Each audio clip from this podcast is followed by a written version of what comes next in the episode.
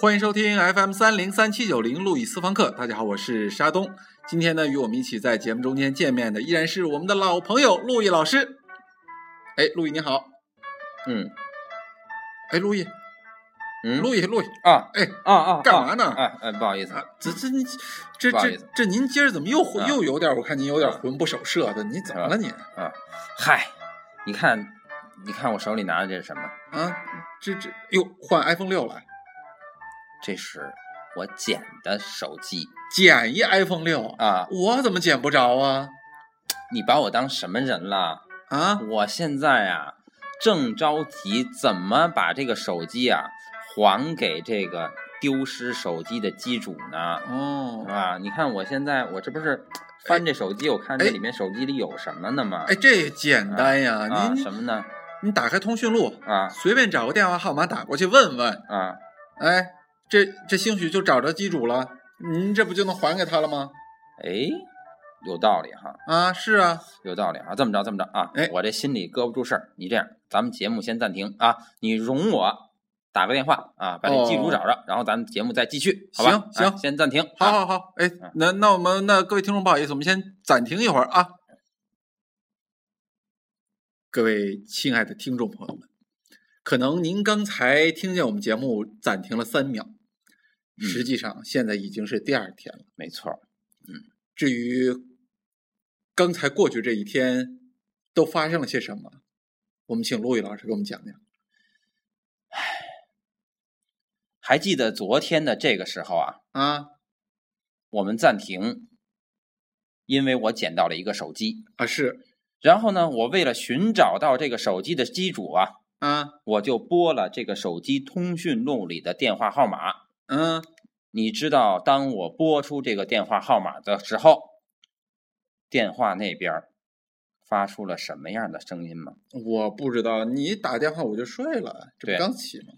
然后，当我拨通一个电话号码的时候，啊那边有一个声音接了，哦是一个男人的声音，哎。是吧？然后我说：“哎喂，请问您认识这个手机的机主吗啊，他怎么说的？”然后这个声音说：“这个手机不是你捡的吧？”嗯，什么意思？难道是你偷的？这个手机是你跟着一个姑娘的身后拿的吧？我靠，还真是偷的！路易，没想到你是这样的人啊！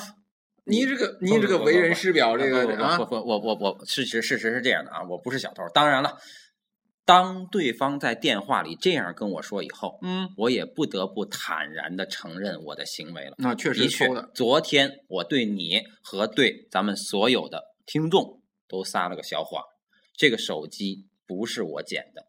而当我在鼓弄手机、魂不守舍的时候，啊我也并不是想把这个手机还给失主，是这样的啊，就是昨天在到底咱什俩么情况？对是你赶紧是给吧我们说明白了。呃呃，昨天在咱俩见面之前呀、嗯，我在吃饭，哎啊，我在吃饭的时候呢，看到坐在我旁边桌上有一个特别漂亮而迷人的姑娘。哎呦，正合你口味。是的，是的，我觉得是合所有男人的口味。嗯，这个姑娘走的时候呢，把手机落在桌上了。然后你就对于是，我就去把这个手机替他保管起来了。替他保管起来了。然后我昨天在鼓捣这个手机的时候，我想的是我如何还能再见到这个姑娘。嗯，而当我拨通这则电话的时候，对面接的是一个男人，并且把我的这个所有的行动都拆穿了。这个事儿我没有想到。哎，对呀，他为什么能知道对啊呀、你替这个姑娘啊保管这个手机对啊的呀、事儿呢？第一，他不是这个手机的机主，对呀他，只是一个机主的朋友。第二，我只是随便拨了这么一个机主，我就拨到了，他就知道我的事儿了。我知道了，嗯，这个男人是这个机主的朋友，这男人他在公安局工作，派出所警察，不是，抓抓小偷的。恰恰不是，啊因为我呀，当时啊就把这个电话给挂了，嗯我又拨通了另外一个机主，嗯啊不，我又拨通了另外一个号码。嗯，你猜这个号码怎么跟我说的？怎么说的？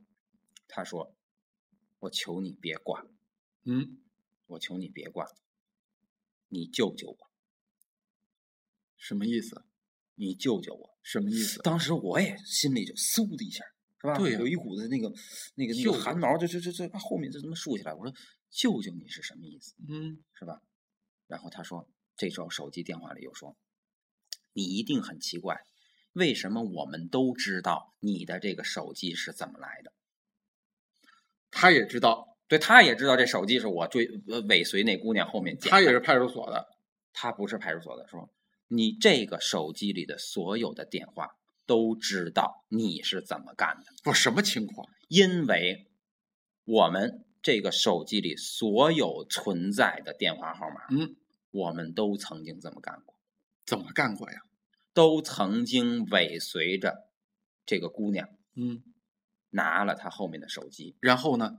然后我们就等着姑娘来找我们拿手机，然后呢？然后我们就爱上了这个姑娘，这个姑娘也爱上了我。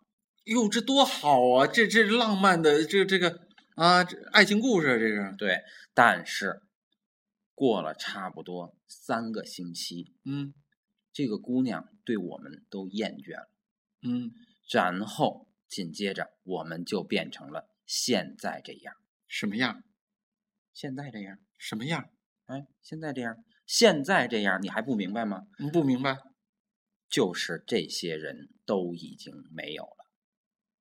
啊啊！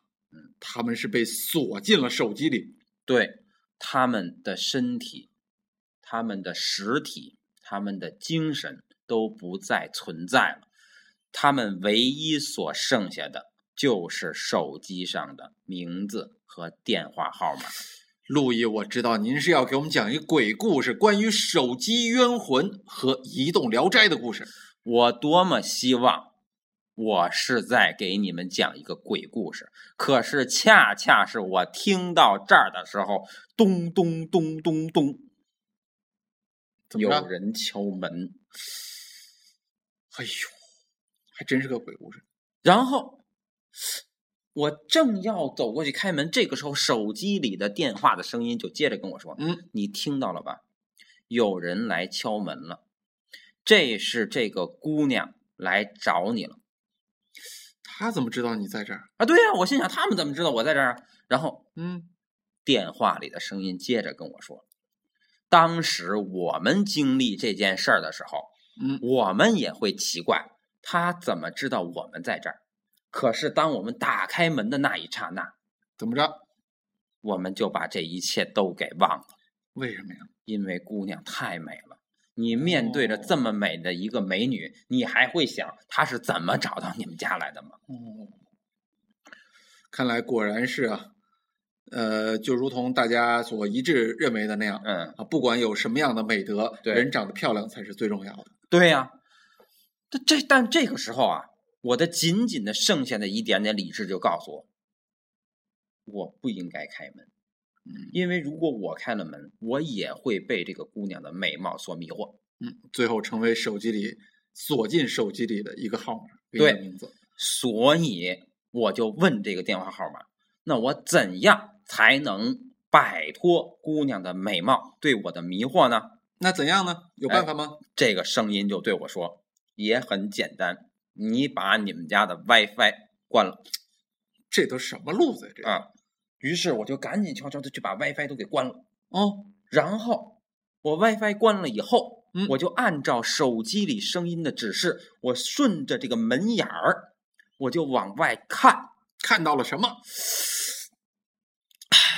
唰，我的背后那个汗毛嗖就竖起来了。又竖起一个对我从这个门眼儿里看到的是一个干瘪的老太太，像骷髅一样，哦，她躲在一身时尚的、华丽的外套下面，在敲门，用一个细声细气、萝莉式的声音问道：“有人在家吗这格格巫还吃 WiFi 呢。？”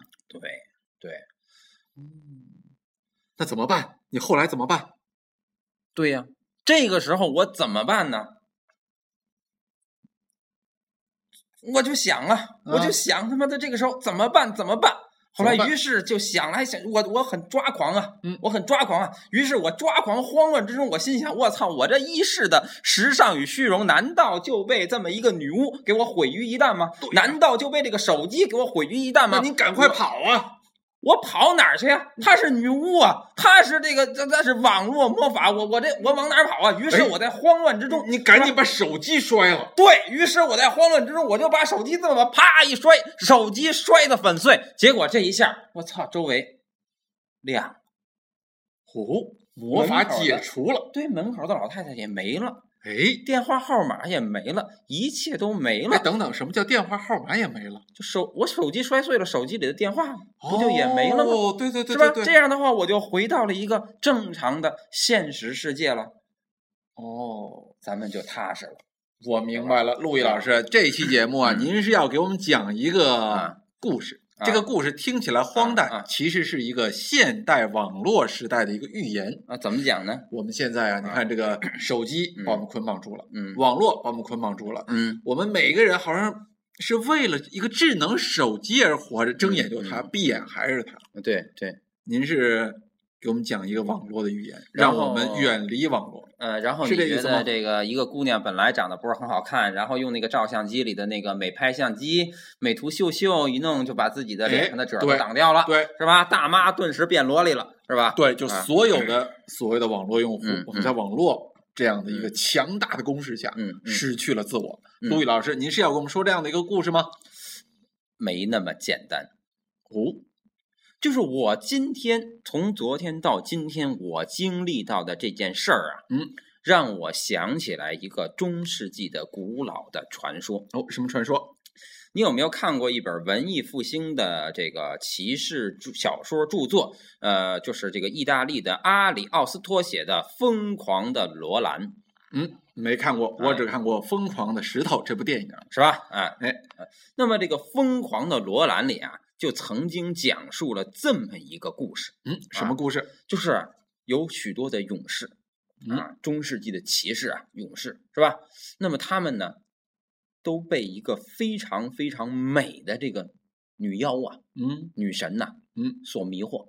是是吧？哦那么，呃，由于被这个太迷恋这个女神的美美貌啊，所以就放下了他们的剑，放下了他们的盔甲，放下了他们的矛，放下了他们的信仰，放下了他们的事业，嗯，成为了这个女妖的男宠，整天呃沉迷于山谷间、树林深处，缠绵浪漫，唱情歌，一起看星星，嗯，多好啊！很好吧？很对吧好非常好但是。但是，但是啊啊，，就怕但是。对，但是过了三个月以后啊，嗯，这个女妖就厌倦了这些骑士的身，这个骑士的身体，那啊怎么办呢？怎么办呢？于是，但是她又不能把骑士放走，嗯，因为她不能给予他自由，为什么呢？因为女妖的青春就是靠这些男人获得的。其实这女妖已经几百岁了。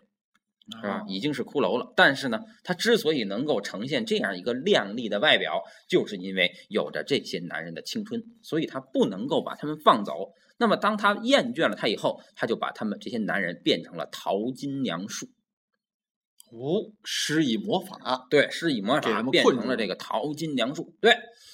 那怎么办呢？哎，怎么办呢？这那些勇事士们情他们总能要够去解决呀、对呀对呀、啊，那这时候呢，咱们这个咱们这个故事的主角啊，主角应该说是主角之一啊，因为这个疯狂的罗兰的主角是罗兰啊，嗯呃，意大利语翻译成奥兰多啊。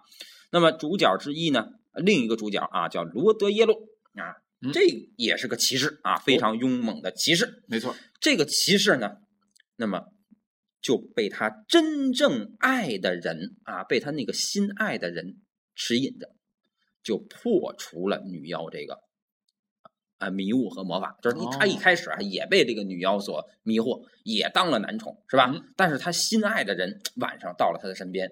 是吧？拿这个什么魔戒也好，什么也好哈，去驱除了女妖的魔法。他在这个魔戒的照耀下，一看这个女妖，就发现她是一个，就像我从门眼儿里看到的那样的干瘪的老太太。就爱情的力量胜过一切。对对，于是呢，那么他就努力的先逃跑，再跟这个老太太奋斗，是吧？怎么着？总之，总之，最后不仅打败了这个女妖，还把那些被变成了淘金娘术的骑士的灵魂拯救了回来。您这么一说啊，我豁然开嗯朗。嗯嗯，哎，陆毅老明师，白了啊其实您看啊，前面那个故事跟嗯现在这个您刚才给我们讲的这个嗯嗯中世纪的这嗯个嗯疯狂的奥兰多这里边这个故嗯事，其实是一回事儿，嗯对不对？嗯变成淘金娘术嗯的这些男宠，这个嗯淘金娘术嗯就是前面那个里边的手机号码嗯，跟名字，嗯是吧？女巫，嗯，就是前面那个手机机主那个姑娘，嗯，哎嗯中世纪的女巫嗯通过魔法让自己变得美丽，嗯而现在这些手机机主这些姑娘呢，嗯通过网络啊，嗯通过这种特殊的网络的语言跟这种网络的这种虚拟，嗯让自己变得美丽，嗯是不是？嗯其实说到底还是一个网络的预言啊，嗯对吧？网络它就是一个诱惑人的、迷惑人的一个魔法，嗯对吧？嗯，陆毅老师，您这您这个故事很简单吧？这期节目就是让我们八个字儿：珍爱生命，远离网络，是吗？还真的没有那么简单嗯，这您老卖什么关子呀？啊，真的没有那么简单。啊，大家要知道，我们西方美学上有一个基本原理，叫浪漫主义。叮咚嗯！本期私房课正式开始授课了。对，大家好，我是让·路易·温克海姆·格里瓦尔德·塞巴斯蒂安·冯·安东尼奥。好，这个你知道什么叫浪漫主义吗？嗯不知道啊，啊知道还要你干嘛呀？不是，那你不知道什么叫浪漫呐、哦，浪漫知道浪漫主义，romantic 对对，什么什么？你那你觉得什么时候比较浪漫？这 个啊，有很多种浪漫，嗯对吧？嗯，牵着手漫步海边儿是个浪漫，好，海边儿关键词出现了。哎好，接着来，嗯。还 有比如我们在歌里唱到的，对吧？和你一起慢慢变老。哎，好，慢慢变老，浪漫。好，哎，您您直接说吧，还有什么呀好？那么你为什么觉得海边浪漫？因为大海的辽阔呀，对，因为海的那一边你不知道，没错，对吗？你为什么觉得变老浪漫？因为未来很久远呀。对，你觉得你们两个可以牵着手一起经历很多未来所没有经历的事儿，你觉得那个很浪漫，是对吧？嗯，好，那么这就是“浪漫”一个词的关键含义。浪漫一个词啊，它来自就来自于这个中世纪的这个骑士小说，是吧？它原本的意思就是具有传奇色彩的。什么叫具有传奇色彩的呢？传奇是什么？就是你不知道的，别人讲给你听，你听完了以后觉得，原来世界还可以这样。哦就打破你已知的那个界限，去建立一个未知世界，对，是不是？所以你看，我们这个为什么大家女姑娘们想要浪漫？其实不只是姑娘们想要浪漫，少年也想要浪漫，嗯，是吧？老人也想要浪漫。只要是一个还有一点求知欲，对生命还有一定渴望的，他就想要浪漫。嗯，中世纪的时候，那些骑士小说，我们把它称为浪漫主义文学。为什么呀？因为这些骑士们是吧，一无所有，嗯，只有一匹马、一把长矛、一个剑、一个盔甲、一个信仰、一个心上人，他就带着这些精神上的寄托。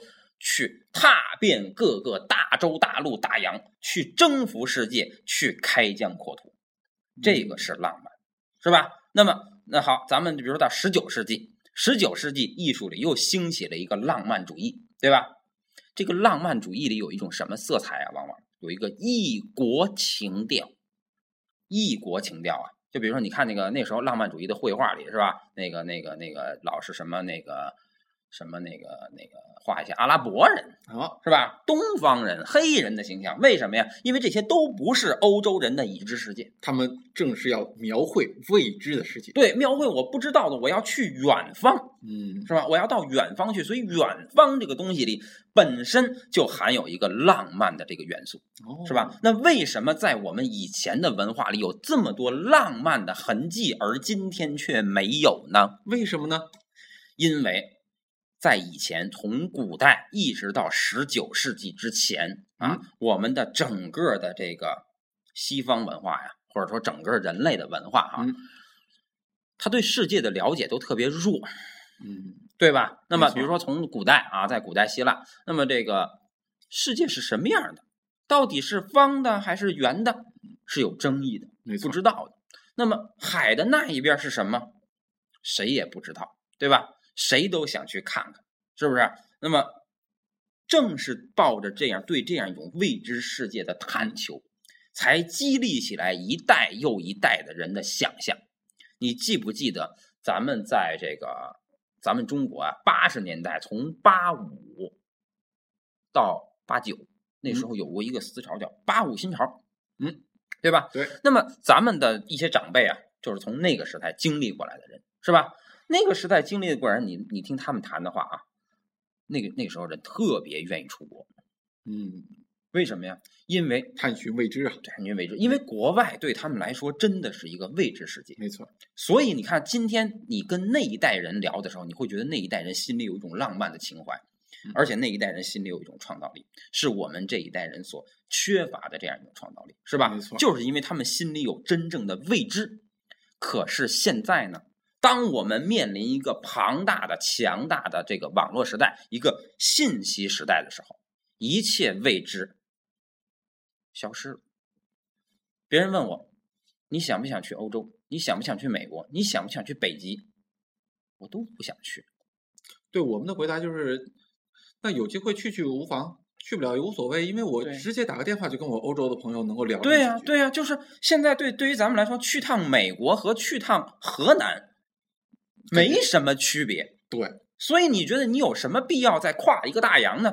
美国在你眼里再也不是哥伦布眼里的美国了。其实对不现对在好像 我们真正的对于所谓的远方这两个字所怀有的情怀，对已经在变得很淡漠了。对，因为现在在整个世界上，你已经找不到远方了。那么，当我们这个不再思考天外边是什么的时候嗯嗯，嗯当我们现在也不再思考海那边是什么的时候，嗯因为这一切我们都知道的时候，嗯，那是不是就是陆毅老师你想说的，创造力正在消失呢？不，还有哦，我们还有创造力，因为我们还有未知，还有远方。哎，那刚才不是说我们未知已 经都没了吗？那我们还有的未知是在哪儿呢？就在我们所沉迷的网络世界里，哦，嗯，此话怎讲？因为网络世界给我们展现了无穷无尽的知识，我们今天可以随便去了解任何的知识。也就是说，我们打开百度，我们什么都能搜得到，对吧？对呀但是有些东西是百度给你不了的，就像有些东西是机器人永远无法具备的一样，这个东西叫做思考。嗯，知识越多，知识与知识之间的关系就越复杂。哦，还比真如是说两个东西之间排列组合，你你就一一种排列组合，但是十个东西之间的排列组合就有无数种，没对吧？那么现在网络的这么多个知识之间，他们就有比这些知识多多少的多少的次方倍的这个知识的排列组合。嗯这些排列组合足以比宇宙浩瀚的繁星还要广大。是吧？嗯这些知识与知识之间的关系，正是我们要去探索的一个未知世界。哦，是吧？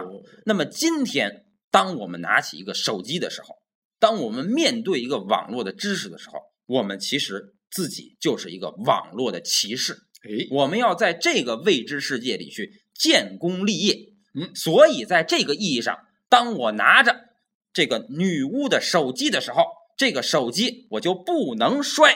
哎哎，等等等等啊，哎，您您刚才开头的故啊事里边，您不已经把这手机摔了吗？我摔的那个是你的手机，你大爷，这我啊新买的，这这啊这锤子手机呢？啊这个有情怀的国产手机，啊啊！您您您您您您不能摔我这手机，但是我更不能摔我这个手机。